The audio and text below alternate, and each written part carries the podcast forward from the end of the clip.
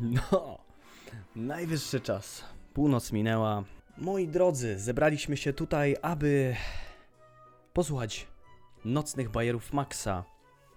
Dzisiaj czwartek, więc w sumie znowu zaczynam was przyzwyczajać do tego wszystkiego. E, bardzo mi przykro. Mam nadzieję, że się nie uzależnicie. Ale mam nadzieję, że się uzależnicie od czegoś innego, natomiast od czytania. Słuchajcie, mm, jesteśmy na stronie 13 autobiografii e, Benjamina Franklina. Mniej więcej też ob, e, obiecałem Wam, że będziemy troszkę omawiać mniej więcej co tam było. Jeżeli nie słuchaliście zeszłej audycji, to e, zdecydowanie warto by e, posłuchać e, krótkiego wstępu, tak? E, przesłuchując właśnie też tą audycję, żeby sprawdzić, czy wszystko jest w porządku, e, można powiedzieć, że te pierwsze 13 stron to są tak naprawdę um, to jest dziedzictwo samego Benjamina Franklina i jego um, mniej więcej skąd się wywodzi, jak się mniej więcej żyło w Anglii, jacy byli jego rodzice um, oraz jak wyglądało jego dzieciństwo, tak? E, skąd się brał, jak się tworzył i kształtował ten charakter, który później był znany milionom Amerykanów jak i również innym. Więc zapraszam do słuchania Benjamin Franklin, autobiografia, część druga. Zaczynamy o mowie o ojcu Benjamina. Myślę, że chciałbyś coś wiedzieć o jego osobie i charakterze. Był dobrze zbudowany, przeciętnego wzrostu, ale za to bardzo silny. Wykazywał się dużą pomysłowością, ładnie rysował, pobierał trochę nauk muzyki, posiadał bardzo ładny głos. Często wieczorami po pracy śpiewał psalmy, przygrywając sobie na skrzypcach. Bardzo lubiłem go słuchać. Był także bardzo uzdolniony w mechanice i potrafił posługiwać się narzędziami właściwymi dla wielu zawodów. Jednak jego najważniejsze zdolności polegały na wysłuchiwaniu ludzi i udzielaniu roztropnych rad, zarówno w sprawach prywatnych, jak i publicznych. Tymi drugimi nigdy bezpośrednio się nie zajmował, mając liczną rodzinę którą musiał utrzymywać, wyedukować, co przy jego skromnych dochodach wymagało ciągłego pilnowania interesów. Pamiętam jednak ciągłe odwiedziny znacznych osób radzących się w sprawach miasteczka lub kościoła, do którego należał, oraz wielki szacunek, jaki miały te osoby do jego rad. Często radzono się go także w sprawach prywatnych, a także wybierano jako arbitra rozstrzygającego spory między zwaśnionymi stronami. Bardzo lubił mieć przy, przy, swoim stole, jak często się tylko dało, rozważnych przyjaciół lub sąsiadów i zawsze wybierał jakiś mądry lub użyteczny temat do dyskusji, co miało także kształtować umysły przysłuchujących się dzieci. Przy takich okazjach zwracał zawsze uwagę na to, co w życiu było dobre i rozważne. Natomiast praktycznie nigdy nie rozmawialiśmy na temat jedzenia znajdującego się na stole, o tym, czy było ładnie podane, czy nie, czy był sezon na te konkretne potrawy, czy nie, o ich smaku, o naszych preferencjach, ani o żadnych tego typu rzeczach. Byłem wychowany w takiej obojętności na te rzeczy, że było mi wszystko jedno, co postawią przede mną na stole. Po prostu nie zwracałem na to uwagi. Do dzisiaj, gdy ktoś spyta mnie, co jadłem kilka godzin temu, bardzo rzadko uda mi się to przypomnieć.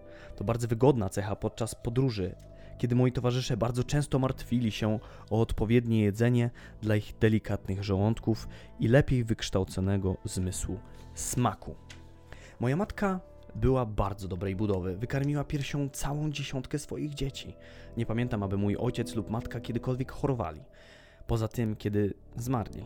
Oni, on w wieku 89 lat, ona 85 leżą pochowani razem w Bostonie, gdzie kilka lat później postawiłem granitową płytę na ich grobie zaopatrzoną w inskrypcję. Josiah Franklin i Abiach, jego żona, są tutaj pochowani. Żyli w szczęśliwym małżeństwie lat 55 bez majątku i dobrych stanowisk, ciągłą pracą i wysiłkiem, z boską pomocą, utrzymywali w dostatku wielką rodzinę i wychowali zacne trzynaścioro dzieci wraz z siódemką wnuków.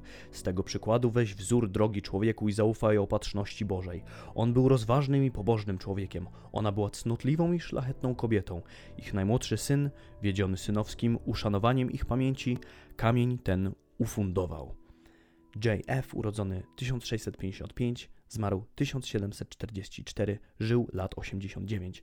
AF, urodzona 1667, zmarła 1752, żyła lat 85. Przez moje ciągłe zbaczanie z tematu dostrzegam, że się starzeję. Zazwyczaj pisałem znacznie bardziej metodycznie. Człowiek nie ubiera się, z... nie ubiera się na spotkanie z przyjaciółmi tak samo jak na wielki bal. Może tylko przez lekceważenie. Wracając do tematu, pracowałem dalej u mojego ojca przez dwa lata, aż do 12 roku życia mój brat John, przygotowywany do tego zawodu, ożenił się i przeniósł do Rhode Island. Wszystko wskazywało na to, że zajmę jego miejsce i będę wytwarzał świece. Jednak moja niechęć do handlu ciągle dawała o sobie znać i mój ojciec obawiał się, że jeśli nie znajdzie mi odpowiedniejszego miejsca, to ucieknę na morze, tak jak uczynił to Josiah co wprawiło go w ogromne zdenerwowanie, więc ojciec zabierał mnie czasem na spacery, abym przyjrzał się stolarzom, tokarzom, murarzom, palaczom i tym podobnym osobom przy pracy, dzięki czemu mógł obserwować moje zainteresowanie tymi pracami i znaleźć mi zawód, który utrzymałby mnie na lądzie. Od tej pory było dla mnie przyjemnością patrzenie na dobrze pracujących robotników. To okazało się bardzo przydatne, bo dzięki temu nauczyłem się tyle, że mogłem samemu wykonywać wiele drobnych prac w swoim domu, gdy akurat nie było pod ręką odpowiednich fachowców. Często konstruowałem także nieduże urządzenia do moich eksperymentów. Wtedy, gdy moje myśli były jeszcze świeże i intensywne. Mój ojciec w końcu zdecydował się wybrać jako mój zawód handel nożami – Zostałem wysłany do Samuela, syna wuja Benjamina, który po pobieraniu nauk w Londynie rozpoczynał właśnie własną działalność w tej branży w Bostonie. Jednak jego oczekiwania co do płacenia za moją naukę zniechęciły mojego ojca i powróciłem do domu. Byłem bardzo dumny z mojej umiejętności czytania i wszystkie drobne pieniądze, jakie trafiały do moich rąk, wydawałem na książki. Ponieważ bardzo spodobała mi się Wędrówka Pielgrzyma, Pierwszym moim nadbytkiem była kolekcja dzieł Johna Bunyana w oddzielnych niedużych tomach. Sprzedałem ją później, aby kupić kolekcję historyczną R. Bartona, składającą się z 40 lub 50 małych książeczek sprzedawanych przez wędrownych handlarzy. Nieduża biblioteka mojego ojca zawierała głównie polemiki religijne. Większość z nich przeczytałem. Później często żałowałem, że w tym czasie, kiedy byłem tak głodny wiedzy, bardziej odpowiednie książki nie wpadły w moje ręce. Zwłaszcza, że było już wiadomo, że nie zostanę osobą duchowną. Zaczytywałem się za to w żywotach Plutarcha i uważam, że bardzo dobrze był to spożytkowany czas. Znajdowała się tam także książka Daniela Defoe, esej o projektach, a także książka doktora Mathera, esej o czynieniu dobra. Prawdopodobnie wywarły one duży wpływ na sposób mojego myślenia i w konsekwencji na całe moje dalsze życie. Ta moja skłonność do książek przekonała ojca, aby zrobić ze mnie drukarza, pomimo tego, że już jeden z jego synów, James, miał taki zawód. W 1717 roku właśnie mój brat James powrócił z Anglii, przywożąc ze sobą prasę drukarską i zestaw czcionek z zamiarem założenia własnej drukarni w Bostonie. To było znacznie ciekawsze niż zajęcie mojego ojca, ale w dalszym ciągu ciągnęło mnie na morze, abym wiedziony moimi ciągotami nie uciekł na to morze. Ojciec mój starał się mnie jak najszybciej związać z bratem. Po pewnym okresie oporu z mojej strony dałem się przekonać i w wieku 12 lat podpisałem umowę czeladniczą. Miałem być pomocnikiem aż do osiągnięcia 21 roku życia i dopiero w ostatnim roku mojej pracy miałem otrzymywać regularne, regularne wynagrodzenie. Krótkim czasie poczyniłem w tej dziedzinie olbrzymie postępy i stałem się bardzo użyteczny dla mojego brata. Od tego czasu znacznie zwiększył się mój dostęp do wartościowych książek. Dzięki znajomościom z pomocnikami księgarskimi mogłem od nich poży pożyczać książki, które zawsze zwracałem bardzo szybko i w idealnym stanie. Często spędzałem większą część nocy siedząc w moim pokoju i czytając, gdyż książki pożyczałem wieczorem, a wcześniej rano musiałem je oddać, żeby nie zabrakło ich, gdy będą potrzebne. Po pewnym czasie świetny handlowiec Matthew Adams, posiadający świetną kolekcję książek, często odwiedzający naszą drukarnię, dostrzegł mnie i zaprosił do swojej biblioteki, gdzie pozwolił mi pożyczyć książki, które chciałbym przeczytać. Zafascynowałem się wtedy poezją i sam pisałem pewne nieduże utwory. Mój brat, licząc na jakieś zyski z tej działalności, zachęcał mnie do tego i do pisania okazjonalnych ballad. Pierwsza z nich nazywała się Tragedia w latarni morskiej i opisywała utonięcie kapitana Worthy Lake oraz jego dwóch córek. Druga była pieśnią żeglarską dotyczącą ujęcia pirata Edwarda Teacha, zwanego Czarnobrodym. Były to nędzne utwory, raczej w stylu ballad z Grub Street. Gdy zostały wydrukowane, brat wysłał mnie na miasto, abym je sprzedawał. Udało się to znakomicie, gdyż dotyczyły one niedawnych, bardzo głośnych zdarzeń. Bardzo, mi, bardzo mile polechta, połechtało moje utwory i mówiąc, że większość składaczy rymów żyje jak żebracy, więc uniknąłem losu bycia poetą. Prawdopodobnie bardzo złym poetą, ale pisanie prozy oddało mi w życiu wielkie przysługi i było głównym motorem mojego rozwoju. Więc opowiem Ci o tym, jak nabyłem moje skromne umiejętności w tej dziedzinie. W mieście był jeszcze jeden chłopak. Tak jak czytający dużo książek, tak jak ja czytający dużo książek, którego dobrze poznałem, nazwał się John Collins. Czasami prowadziliśmy poważne dyskusje, z czego byliśmy bardzo zadowoleni, w których każdy pragnął pogrążyć drugiego. Przy okazji chcę zauważyć, że takie dyskutowanie to bardzo zły nawyk, często prowadzący ludzi do ciągłego sprzeciwiania się, utrudniając i psując w ten sposób wszelkie rozmowy i przyczyniając się do tworzenia sobie wrogów tam, gdzie mogłaby panować przyjaźń. Zaraziłem się tą skłonnością czytając dyskusje religijne z biblioteki mojego ojca. Porządni ludzie, jak później zaobserwowałem, rzadko wdają się w takie dysputy, z wyjątkiem prawników, uczonych i przeróżnych osób wychowanych w Edynburgu. Pewnego razu spieraliśmy się z Collinsem o przyzwoitość nauczania kobiet i ich zdolności w tej dziedzinie. On był zdania, że kształcenie kobiet jest niesłuszne i że są one z natury gorsze w tej kwestii. Ja prezentowałem stanowisko przeciwne, chyba troszkę z chęci podtrzymania dysputy. On był bardziej elokwentny ode mnie i miał zawsze w pogotowiu wiele, słów i myślę, że czasami przygniatał mnie siłą swoich argumentów, ale szybkość że czasami przygniatał mnie nie siłą swoich argumentów, ale szybkością ich prezentowania. Rozeszliśmy się bez ustalenia, kto miał rację. Nie wiedząc, kiedy spotkamy się znowu, usiadłem i spisałem w domu moje argumenty, przesłałem je mojemu przeciwnikowi. Odpowie odpowiedział mi, a ja replikowałem. Każda ze stron napisała i wysłała trzy lub cztery listy, gdy mój ojciec znalazł je i przeczytał. Bez wchodzenia w dyskusję wykorzystał tę okazję, aby powiedzieć mi o moim sposobie pisania.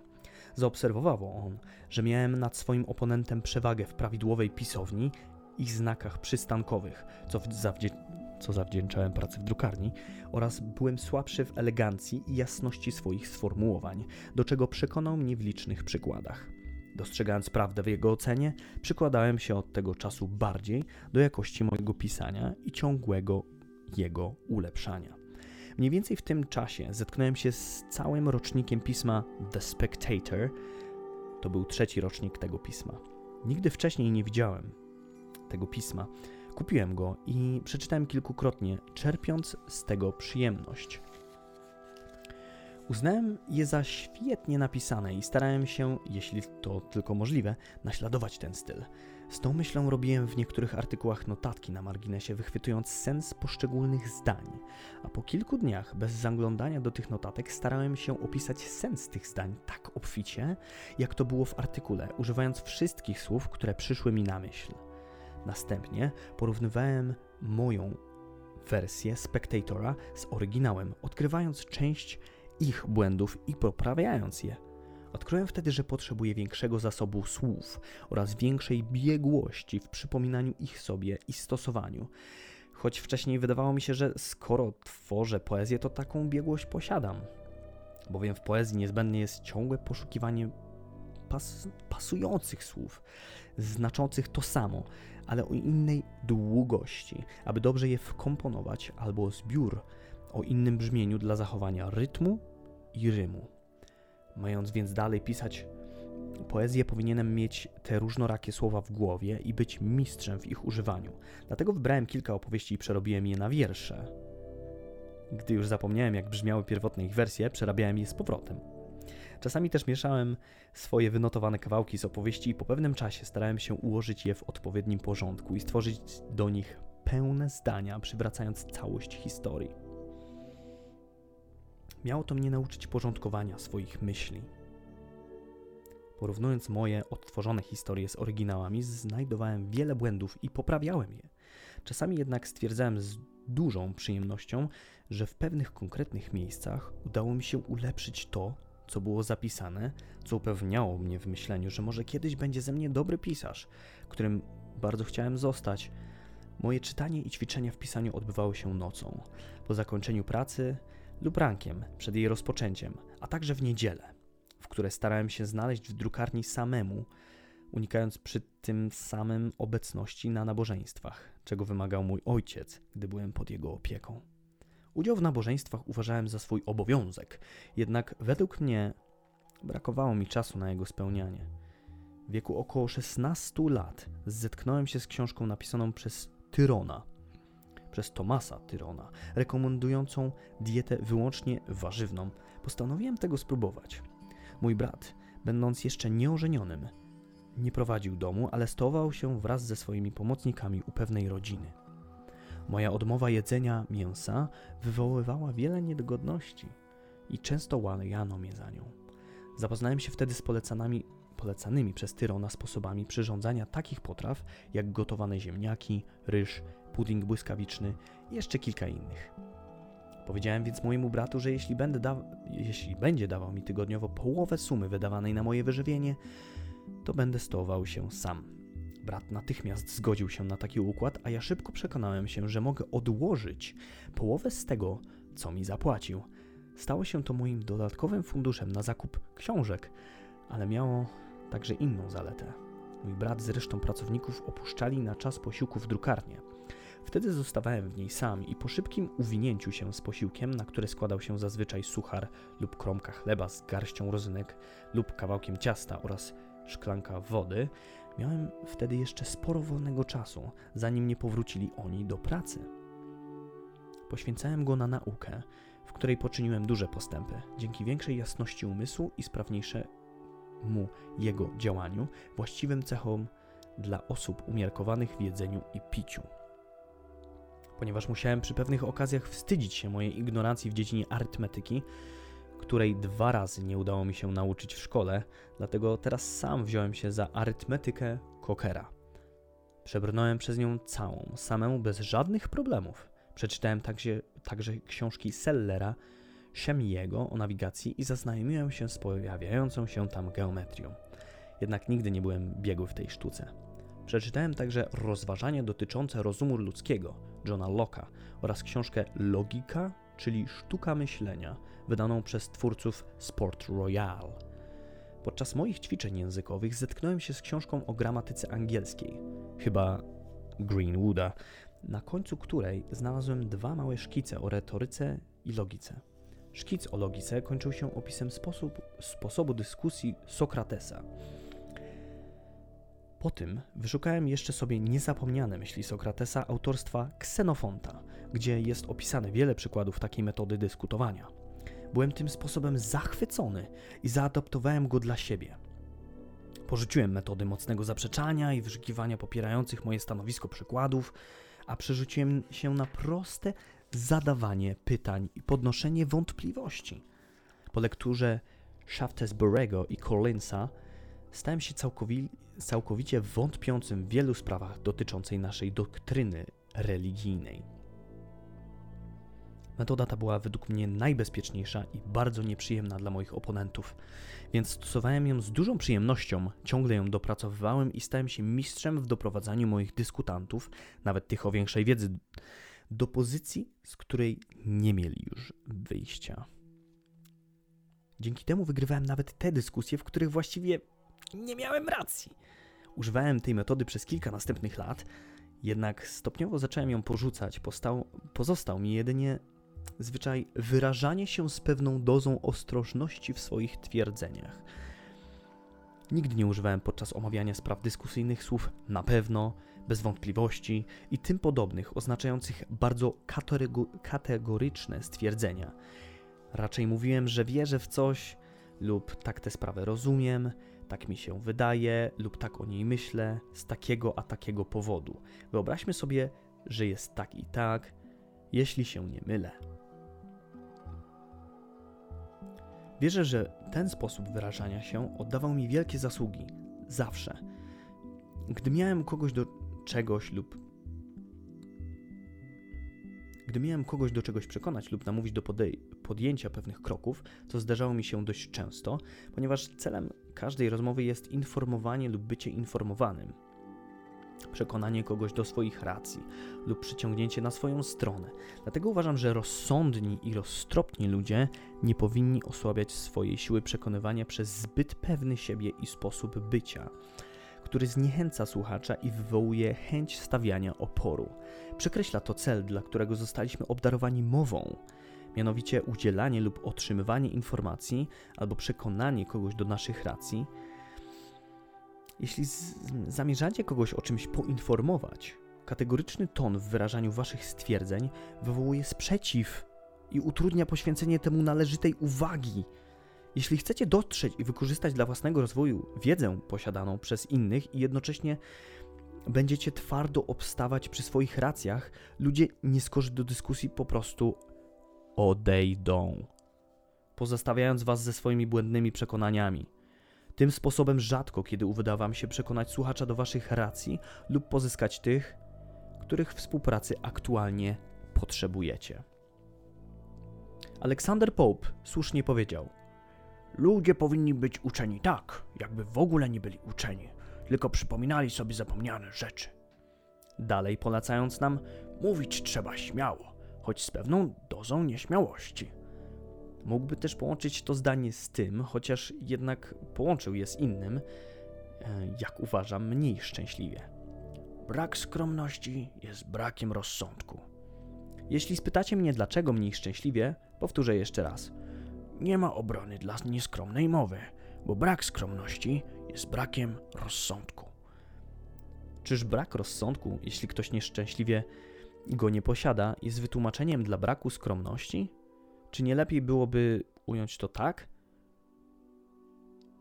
Jedno jest tłumaczenie dla mowy nieskromnej, że brak skromności jest brakiem rozsądku. Mój brat w roku 1720 lub 1721 e, rozpoczął drukowanie własnej gazety. Była to druga gazeta ukazująca się w Ameryce. Nazywała się New England Courant. Przed nią był, była tylko Boston News Letter. Pamiętam, że niektórzy z jego przyjaciół próbowali go odwieść od tego zamiaru, gdyż według nich w Ameryce było miejsce tylko na jedną gazetę. W chwili obecnej, 1771, jest ich ponad 25. Nie dał on się jednak zniechęcić i po złożeniu czcionek i wydrukowaniu arkuszy ruszałem na miasto roznosić gazetę prenumeratorom. Brat mój miał pośród swoich przyjaciół kilka bardzo zdolnych osób, które zabawiały się pisaniem artykułów do gazety, która zdobywała sobie coraz większą popularność. Byli oni u nas częstymi gośćmi przysłuchując się ich rozmowom i znając ich ros rosnące uznanie, chciałem sam spróbować pisania. Jednak będąc wciąż chłopcem i bądź się sprzeciwu mojego brata przed wydrukowaniem moich artykułów w gazecie, postanowiłem użyć fortelu i podrzuciłem moje artykuły bez podpisu w nocy pod drzwi drukarni. Zostały one rano, rano znalezione i przekazane piszącym znajomym mego brata. Gdy ci, jak zwykle, zjawili się w drukarni, przeczytali oni je głośno i komentowali. Czemu ja się przysłuchiwałem? Z dużym zadowoleniem, gdyż znalazły one ich uznanie. Podczas próby odgadnięcia autora padały nazwiska osób znanych u nas ze swej wiedzy i mądrości. Dzisiaj przypuszczam, że miałem po prostu dużo szczęścia moich sędziów i że być może nie byli oni tak dobrzy w ocenianiu, jak mi się wtedy zdawało.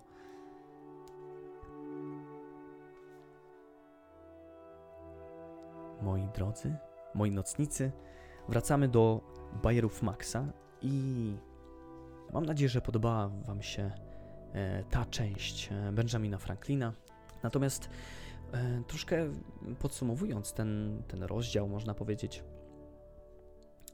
zdecydowanie Benjamin Franklin skupił się tutaj bardziej na erystyce, tak? czyli sztuce prowadzenia konwersacji, dyskusji itd. Tak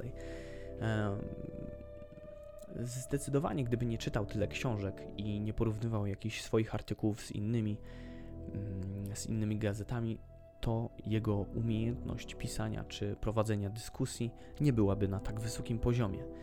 E, no, a co, co więcej, to co akurat mówiliśmy wczoraj sobie nawet na Pyskotece, aby tak naprawdę zastanawiać się nad intencją swojego słuchacza i nad naszą intencją. Czy my chcemy się po prostu kłócić i dyskutować, wylewać na kogoś jakieś żale, czy, czy nasze smutki, czy po prostu chcemy dojść do jakiegoś porozumienia. Pomimo tego, że wczoraj akurat mm, pozdrawiam wodza, akurat troszkę sobie porozmawialiśmy o 12 listopada, który ma, który ma mieć miejsce i tym, że ma być to dzień wolny od pracy, natomiast ma być dniem handlowym, doszliśmy do pewnego porozumienia. Wysłuchałem akurat e, jego argumentów, on wysłuchał moich i rozeszliśmy się w pokoju, uznając swoje jakieś racje, tłumacząc sobie bardziej to wszystko. Więc e, z tą mądrością, można powiedzieć, chciałbym Was na dzisiejszą noc zostawić. Mam nadzieję, że powoli już idziecie spać albo pracujecie, więc e, dziękuję Wam za dzisiejszą obecność. Mam nadzieję, że podoba Wam się taka forma. Jesteśmy na stronie 20.